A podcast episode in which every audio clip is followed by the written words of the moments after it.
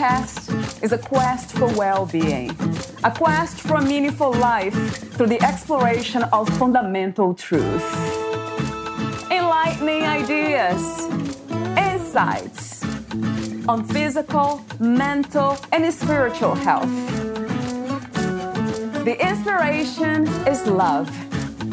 The aspiration is to awaken new ways of thinking that can lead us to a new way of being, being well.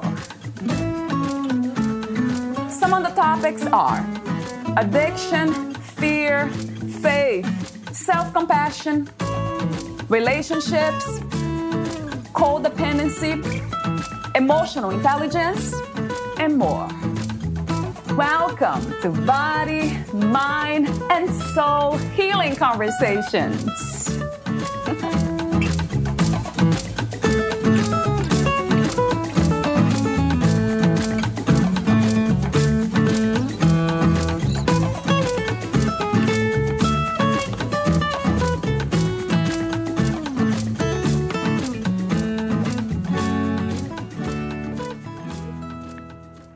Within each and every one of us is a source of internal guidance and inspiration. It's an inner voice or feeling that directs you towards greater love, truth, and healing. It's an energy that communicates to you from a place of spirit and unlimited potential. This force, energy, and guidance is your intuition, your sacred navigator and superpower on this journey called life. Connecting to and strengthening your inner voice is incredibly empowering, healing, life enhancing, and beautiful. Your intuition is the voice of your soul. It is the means by which your spirit guides you, inspires you, and communicates with you.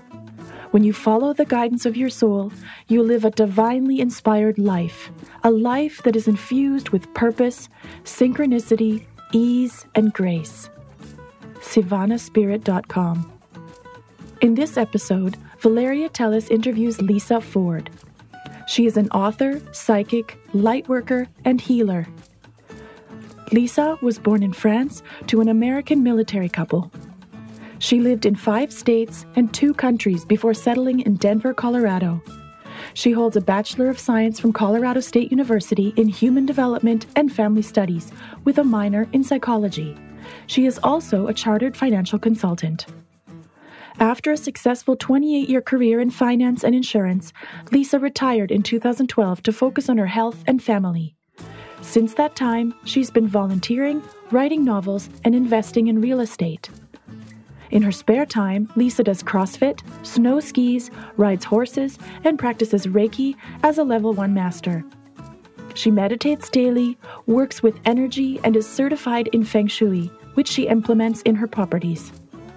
Since she was a teenager, she has engaged in and studied metaphysical topics such as psychometry, numerology, tarot, and past lives. To read Lisa's full biography, please visit fitforjoy.org slash podcast. Here is the interview with Lisa Ford.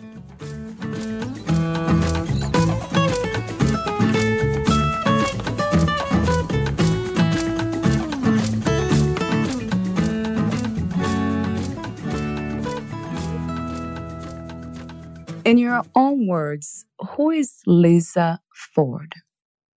Well, I would say essentially I am a student of life. I really am a knowledge seeker and trying to figure out um, my greatest potential and why I am here. So that's the place that I am. And if you'd asked me that question 10 years ago, it obviously would have been different. But I, I tend to stay away from labels such as mother, wife, you know, rock lover, all the things that I am when people ask me. But for you, I would say I'm a student of life. Mm, thank you. Before we begin to talk about your website page, uh, thoughts about life, I have a few general questions. I call them warm up questions, as I mentioned before. What is life to you? Life to me is about trying to figure out the purpose of my existence. Why was I put on this planet? Why did I enter a family with eight other siblings and a military family? I ask a lot of questions why. And to me, that's what life is. Wow. What is death? Of death. Oh my goodness.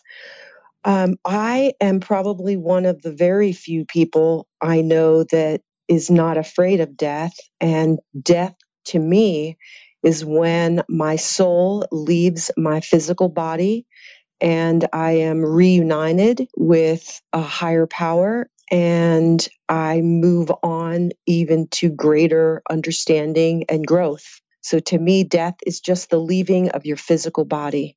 Oh, wow. Yeah, a lot of people say that the opposite of life is death. I like the way you answered that. I like to think that there's no opposite to life and that transformation and renewal, they're just simply part of life. Yes. What inspires you to be a good person and to do good in the world? Well, I do believe, because I think I told you in my bio, I've studied near death experiences. I do believe at some point in time that we are met by our Maker and there is a review of our life. And it's not in judgment, it's not about what you did right and what you did wrong, but how did you move through the world? How did you touch people? How did you affect them? And so for me, what motivates me to live a good life is that at some point I'm going to review that. And I would rather see a lot more good than what I did wrong. In fact, now when I review my past, which I try not to do very often, and I feel that I have wronged someone, I will ask their higher self for forgiveness. I might write them a letter. I might call them on the phone and ask for forgiveness and tell them I'm a different person now. So, what motivates me to live life to the fullest is that very aspect of my belief system that we are held accountable for everything we do, everything we say, everything we put out into the world. Wow. Yeah, I believe that too. Absolutely. What is the world's greatest need, in your opinion? Love. Hmm. What is love to you?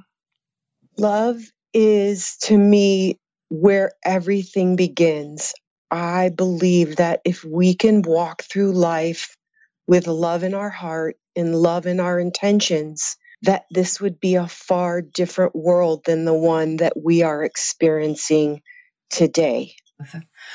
Do you connect love with the idea of God? I do. I was raised Catholic, so I have spent a great deal of time on the concept of God and what that means. And I'm very mindful when I talk to people because some people need to hear that in the message. They need to hear me talk about Jesus and talk about God.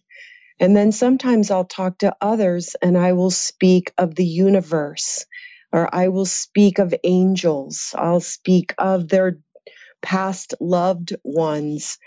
So many times I'm reluctant to use the word God because it's difficult to explain. Um, I don't believe there are earthly words for me to explain to you what I mean. But yes, I do believe that God is love, and that's what He wants us to walk through life with is love. Right. Yes, a thousand times to that. How is spirituality different from religion? Religion, I believe, is an organized environment to give people hope. I think it's a, a structure to help people find purpose and meaning and community. Spirituality, I believe, is a study and it's a desire to be the best that you can be and to understand all of the complexities of the universe. So spirituality is different in that you can find it in so many places. You don't have to go to a place or bricks and mortar or a steeple or a Catholic or Christian church or a Methodist Spirituality is within you every moment of every day if you just embrace it. So that's how I see them differently. What do you think is the purpose of life? I believe that we all have soul agreements that we make before we come into our physical form, and that we're all given purposes of life. Some people are given the purpose to just figure out themselves, to just figure out why that one person is here and what is their role in the world. Whereas other people are given the purpose of not only figuring themselves out, but also touching other lives which I sometimes refer to as light workers. So you yourself would be a light worker because you're not just figuring out your own life, you're trying to help others and make a difference. So the purpose of life is different for everyone. And it's your job to figure out what your purpose is. And there are thousands upon thousands of tools to help you get there. You just have to decide what that is and what works for you. Right. That is so interesting. You talk about life purpose on your website. The first phrase we see when you we visit your website is the phrase finding your path. Purpose and meaning. That's what you mean? Absolutely. Absolutely it is. Because I believe that people that fight their existence, they run into challenges. But if you know the American song about rowing your boat, row, row, row your boat, when you just row and you gently move through life, you know, everything seems to fall into place and doors open up. So you can go through life fighting or you can go through life in the flow. And about finding your path is getting into the flow and being in the right place to open those doors to figure out why you're here. So, yes, to answer your question, they are very related. Right. Oh, wow. That was one of my questions actually about how do we know when we have found the path, that we are on our path? And would you say that's simple as flowing with life? Yes. And it's about trusting.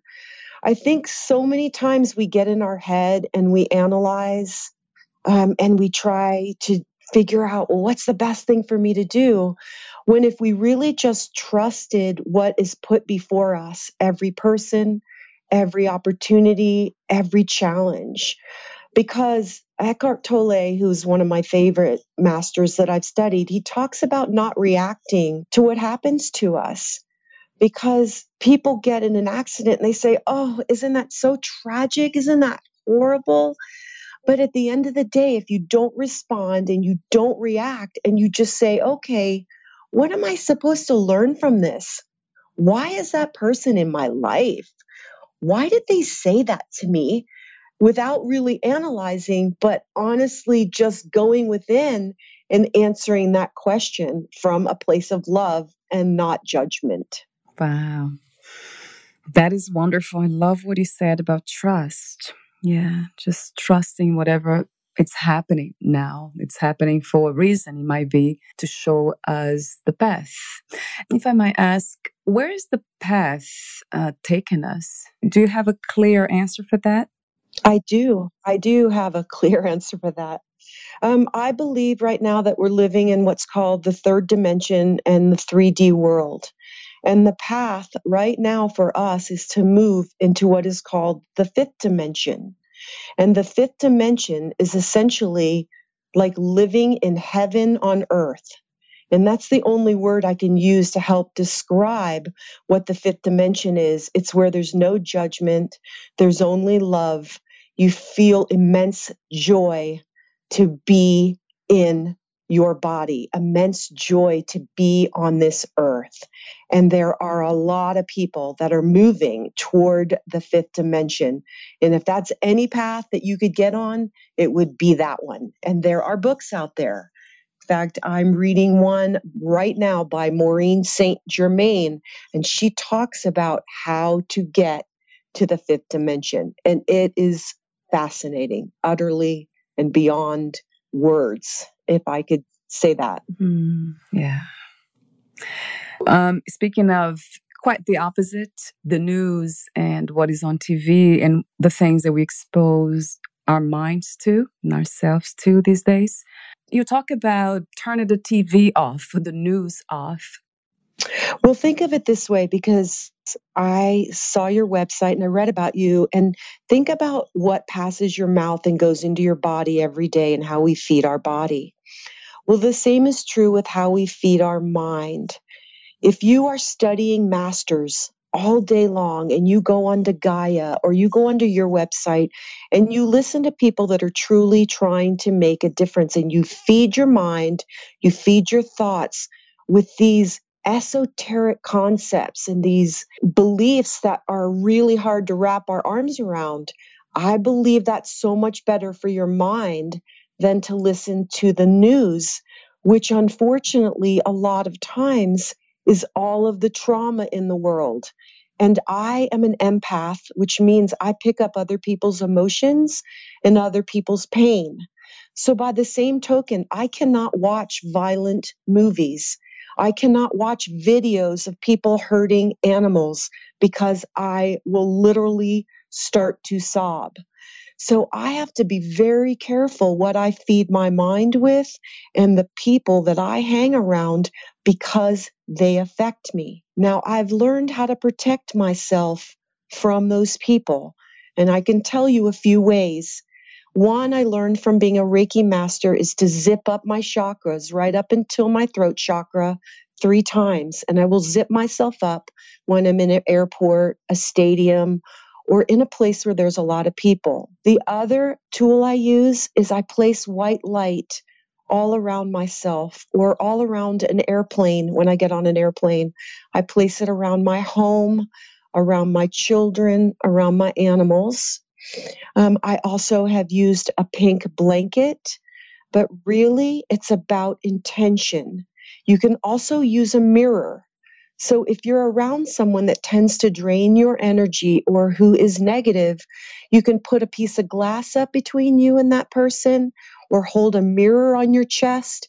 So anything that they're trying to throw at you really just goes back to them and doesn't stick to you. And so you can find out if you're an empath by going online. There's a lot of people that are out there to help you figure out if you are or not. But if you are, it's super critical to protect yourself from the news, protect yourself from negative people, and people that just walk through life with hate in their heart instead of love. Why does the media focus so much on negativity? on the negative side of humanity? Well, unfortunately, it has to do with that's what people seem to feed off of. It makes me super sad to think that that's the truth. And I believe that we used to really honor the media and what they said, but I think they've lost a lot of credibility. They have, in my book, lost a lot of credibility. I rarely anymore believe what it is that they're telling me. Um, I do try to watch documentaries and form my own opinions and really look within and say, is this truth that I am hearing? Is this truth or is this false? And whatever I hear in my head is usually what I go with because I trust my inner guidance and my inner wisdom. Mm. I don't believe in being naive I think it's important to know what's happening out there, not that I look for. What's the best source to find current events? And do we really need to be updated and to know what's happening out there? Well, I do trust that what I'm supposed to know about will cross my path. I honestly cannot completely cut myself off from the rest of the world because I also belong to a group of people called the Global Echelon. And so we will pray together as a group and send love and light to parts of the world that need us. So when the fires were in Australia, we got together as a group and we send light to that part of the world. When locusts descended upon South Africa and another part of Africa, we sent light to the locusts because it was the worst that they'd had in 10 years. So we do need to know what's going on in the world. So, in terms of finding what is the best source, I believe you just have to go through life and uh, and know this is something that I need to put my attention on, and then to know what not to put your attention on. But I can tell you from a spiritual standpoint what are good sources. I believe we essentially have three sources that we can go to within. One is our loved ones that have passed before us. The second one is what you might call a spiritual guide. That's someone that was assigned to you when you made your soul agreement before you entered your physical body, a guide that is there to help you through life, your life. So we are sometimes given one to three guides that will be with us our entire physical existence. And then we will have guides that will come in to help us through what might be a challenging time. So perhaps you have a baby and they send you a guide to help you be the best mother you can be. Now, the third option that we have is what I call angels or angelic beings. Might be Archangel Michael or Archangel Raphael or Gabriel but we also have angels that are assigned to us. And so when you go within and you ask for guidance, you're tapping into one of those three aspects of who you are one, a past loved one, two, a spiritual guide, or three, some kind of angelic being. Because it's not that God doesn't hear our prayers, but He has a lot of workers and He also has a hierarchy, whereas the archangels are the highest of all the angels, right? So if you want to go to the highest source of the angels, you go to Archangel Michael and you ask for protection. If you feel something evil around you, you can call upon Archangel Michael to protect you. And I've called upon Jesus many times in my life when I have had something less than elevated try to uh, hurt me. I have called upon Jesus and I've called upon Archangel Michael. So you know, those are the types of advisors that I go to and where I go for guidance. I'm wondering how do we know the difference between those voices, those inner voices that could be our guides, uh, angels, guardian angels, um, past loved ones, our own intuition, between all this and our own beliefs? Okay, I can answer that question. When your loved ones come through, they're going to come through essentially with the same personality that they left with. And they're going to give you guidance based on the same type of guidance they might give you if they were sitting right in front of you. Now, my father, who's been passed for 40 years, his guidance over the year has changed quite a bit as he has grown and become more evolved when I, he first died, his guidance was vastly different than his guidance that he gives me now. So, loved ones are going to maintain their personality. Now, guides are normally trying to help you understand the greater picture. They're trying to help you understand the path you're upon. They're trying to get you to do the things they want you to do. And sometimes they can be manipulative. Sometimes they can get you to do things that don't necessarily seem right or very angelic. So if you're hearing from your angels or from the angelic realm, it's going to come from love, it's going to come from your highest good, and it's going to be what is best for you and best for the world. So the differences between the three are one is from a human perspective, one is from a spiritual perspective, and the last one is from an angelic perspective if that makes sense. And they also will talk to you in third person, right? When you're talking to yourself, you're like, I should have done this. I should have done that. Oh, why did I say that? But when they talk to you, they say, they talk to you in third person. So it's really takes some time and discernment to go, okay, who's talking to me right now? And you can actually ask them, and your spirit guides will give you a name because they have names. And if it's a loved one, you say, okay, who's talking to me now? Who is here with me? And they will tell you. It's just a matter, again, of what I was saying is you've got to trust it's them talking to you I literally get in my car and say, What is the best way for me to drive to the gym today? What is the best time for me to go to the gym today? And I listen to them because when you start listening, they will tell you more and more and more, and the riches will just come to you. I, I know people are like, why am I so poor? Why this? It's because they're not listening. We're not meant to come from a poor lifetime. Now, your goal, and I can tell you, my lifetime in this lifetime, I had to learn to master money, which is why I spent 28 years in the financial industry, even though it was a miserable place for me to be because it's not a very spiritual place. I had to learn to master money.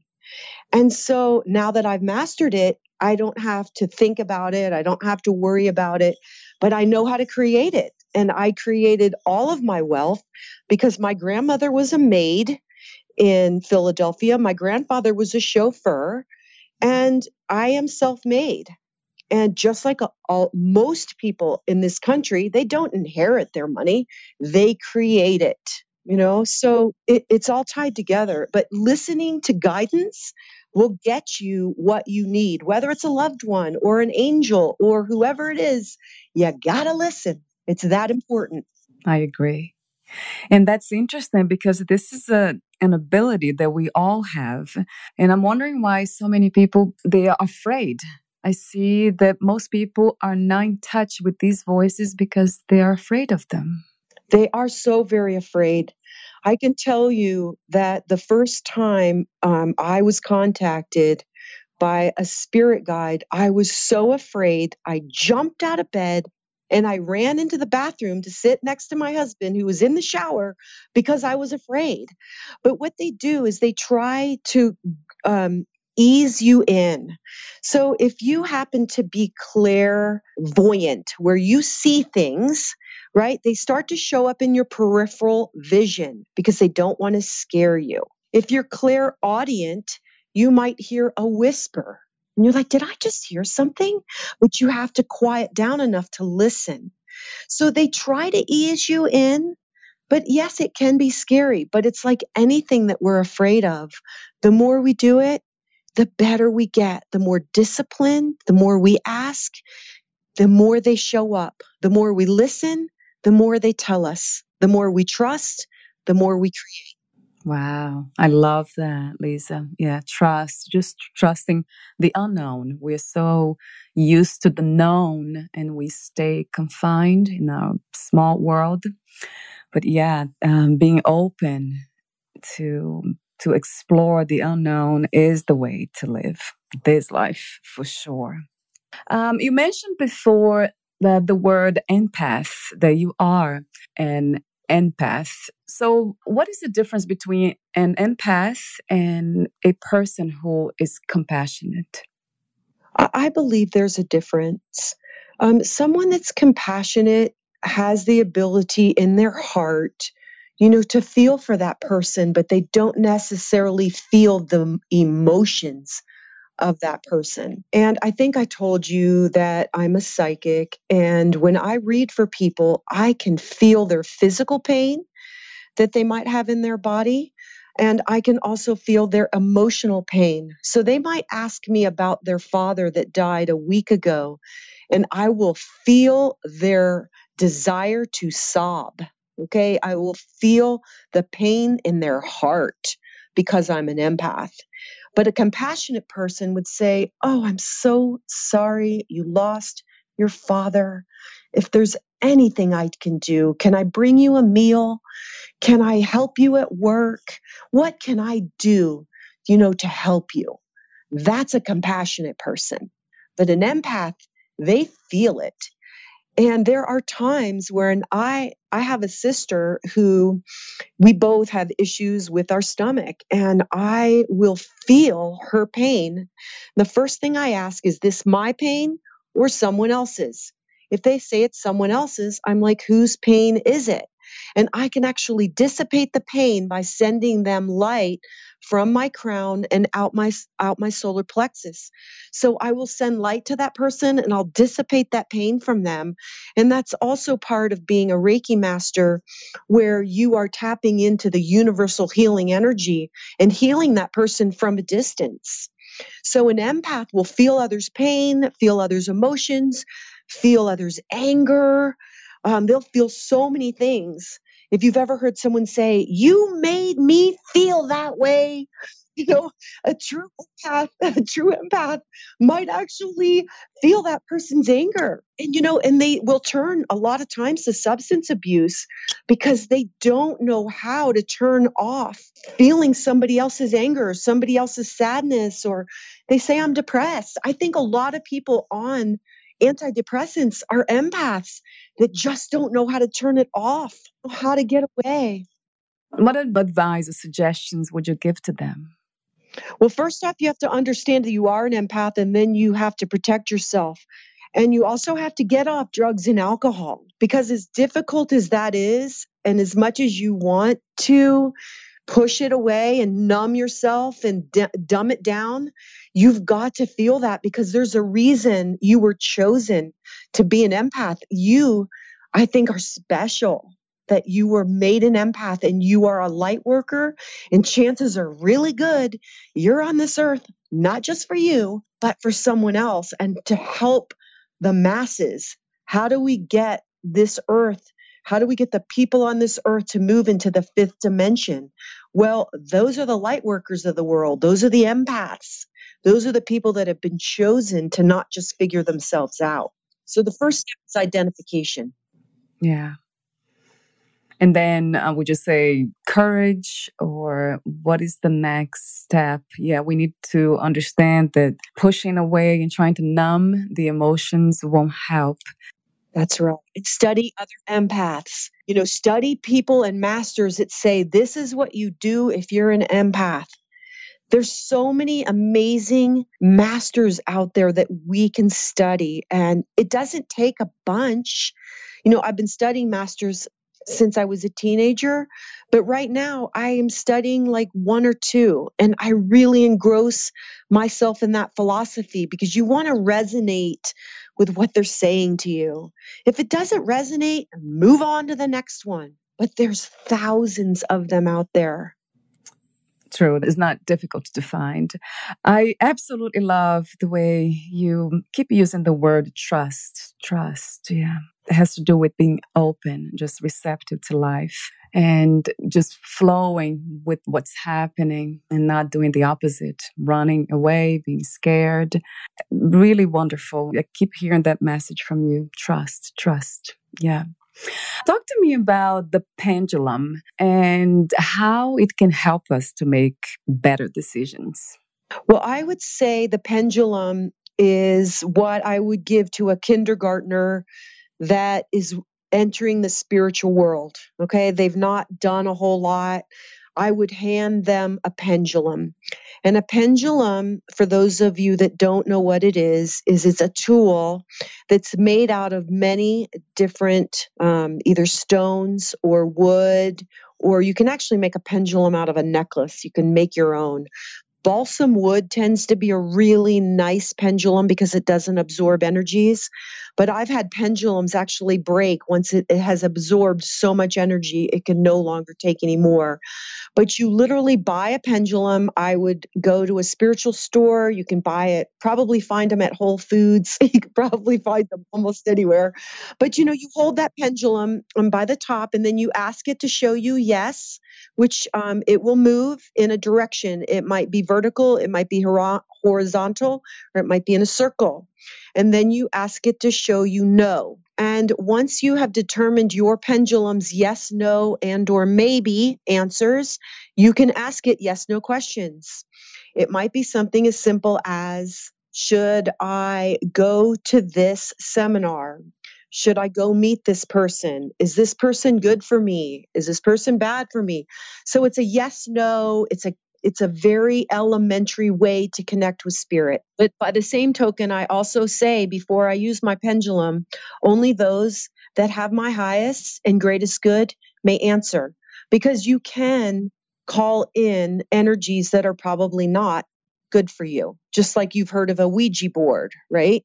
People say stay away from the Ouija board. Why? Because they worry about entities that are not in your highest and best good. Every time that you use any tool to tap into spirituality, you always want to say a prayer and or an affirmation that only those that have your highest and best good may enter and or answer your questions.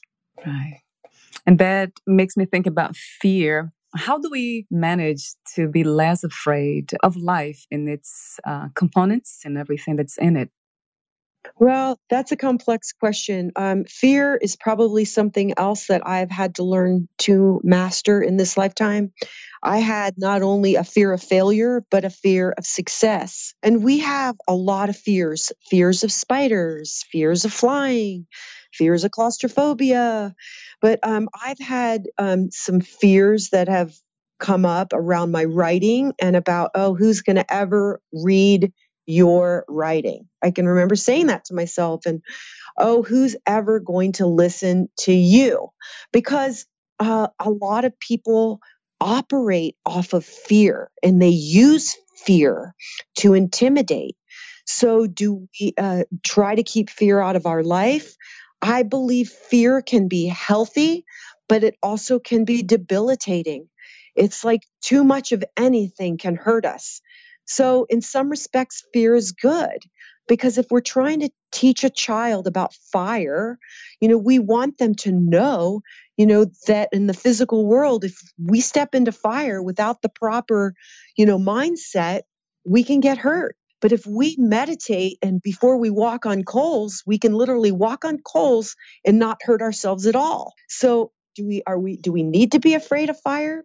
Well, there's some amount of healthy fear. So to answer your question, I think fear does play a place in our existence. Right.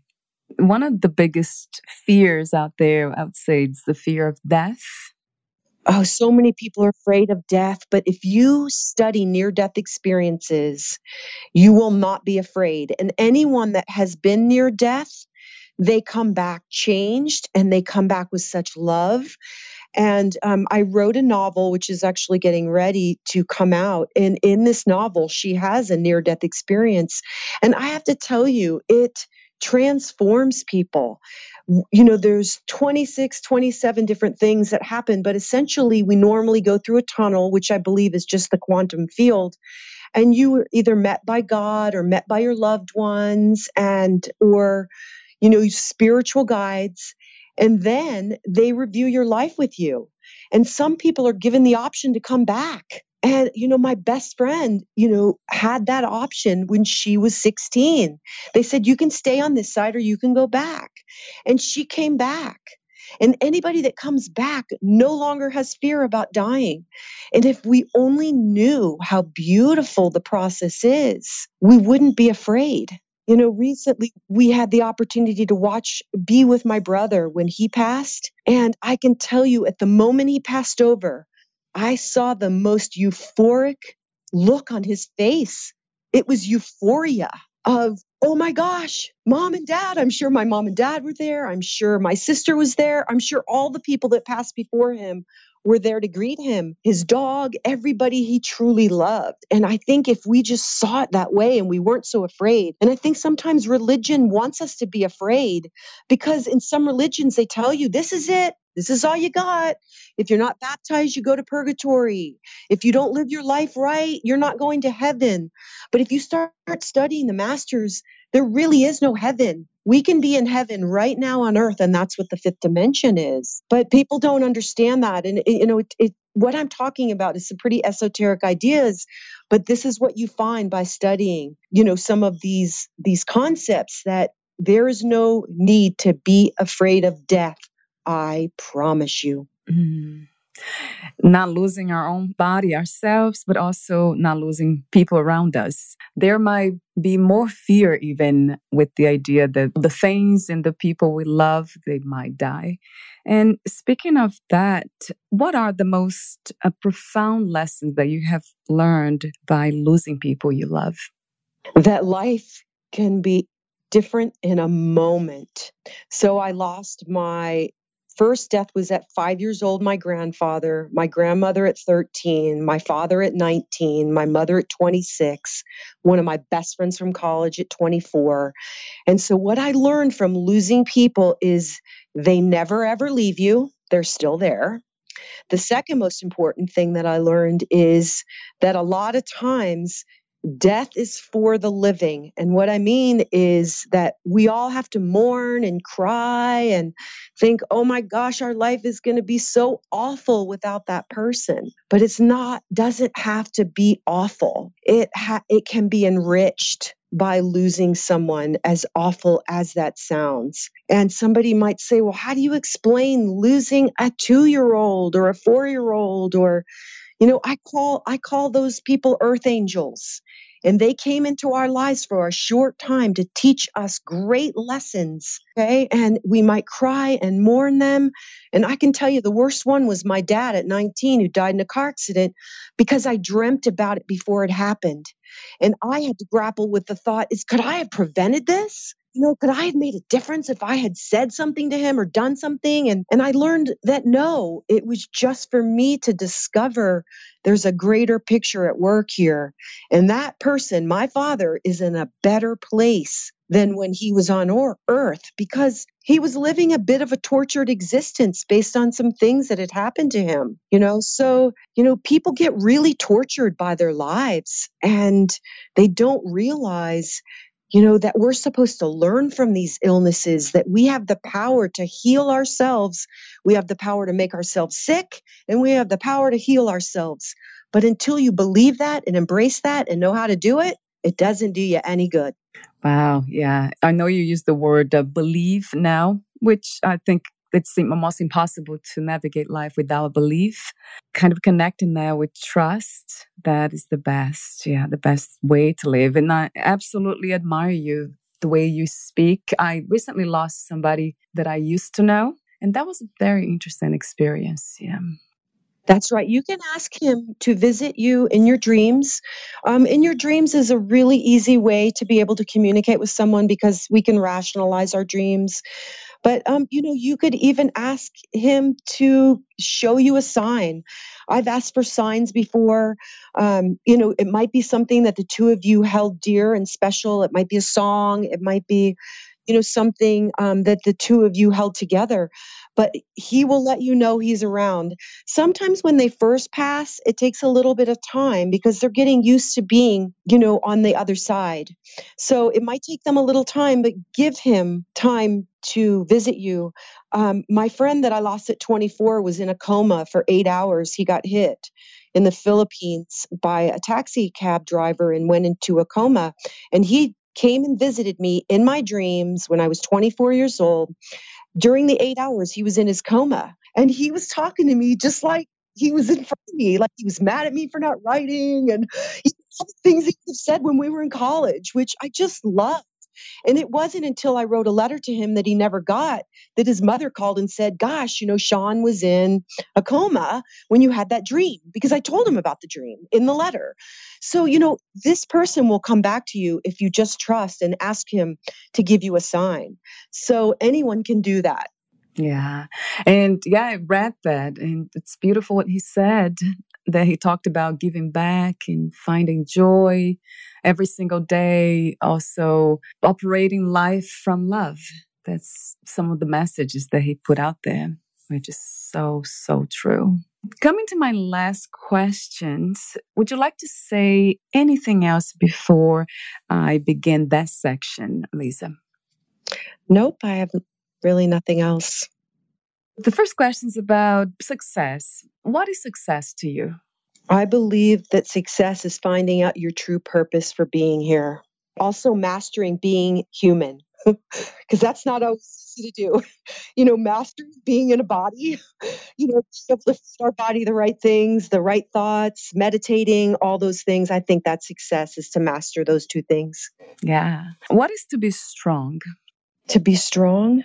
Gosh, that's a tough word. Um, I tend to, you know, shy a little bit away from what I say strong. I would say it's better to be disciplined, to be tuned in, and to know when you need to be strong and when you need to be soft, when you need to come from love right? Because we're always going to have adversity. You know, people like, buck up, be strong, you can do this. But the point is, is that you know, we need to not react to the things that happen to us, ask why they happen to us, and um, and stay disciplined in that approach. That makes me think about self love and and being vulnerable. Do you love yourself unconditionally? Um, I don't. I'm still working on that. I, I wish I did. I wish I could tell you I am so evolved. Um, but there are um, some things about me that I would still like to change.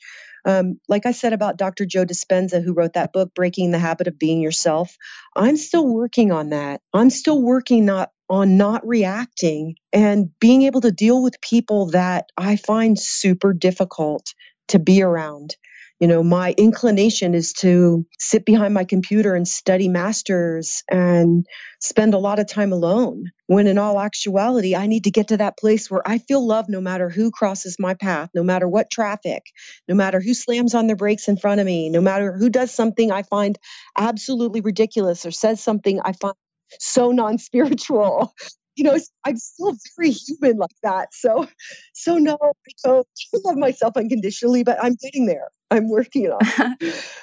That's so cute. Um, yeah, that might be where all of us uh, aiming to be one day very comfortable with ourselves exactly as we are. What was the hardest lesson to learn about yourself in life as of today?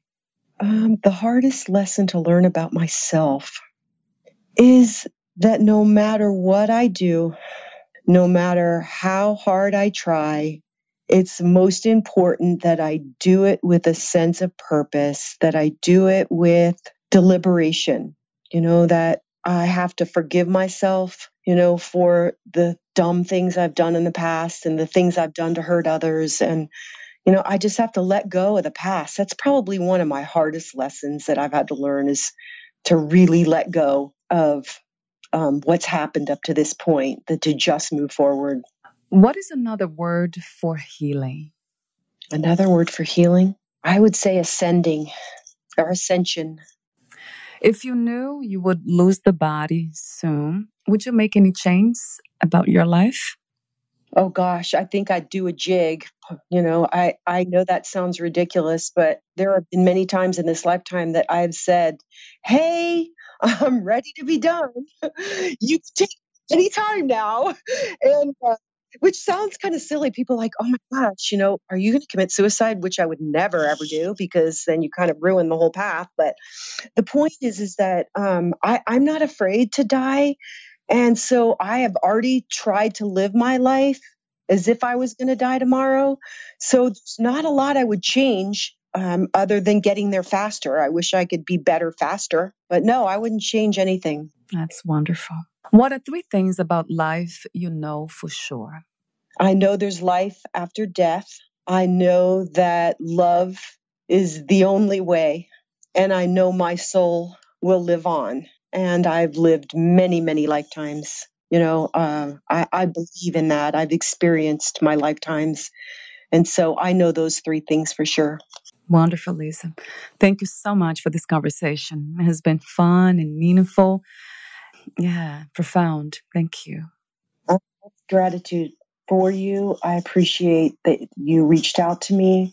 And um, you are a light worker, my friend. And um, I feel blessed to have spent this last hour with you. Mm, thank you. Where can we find more information about you, your books, services, and future projects? Um, I have a website, which is lisa ford.com. So that's probably the best place to find me www.lisa-ford.com. Wonderful. Thank you so much again, Lisa. And I'll talk to you soon. Okay, bye bye. Bye for now.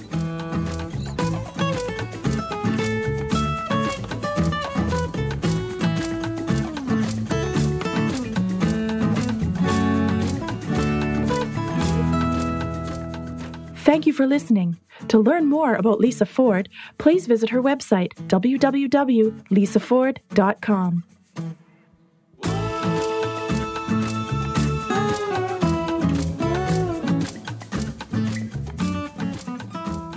To learn more about this podcast, please visit fitforjoy.org slash podcast. I want to thank the Patreon members Lawrence McGrath, Mark Basden, Terry Clayton, and Aidan Vickrock. Thank you again for listening, and bye for now.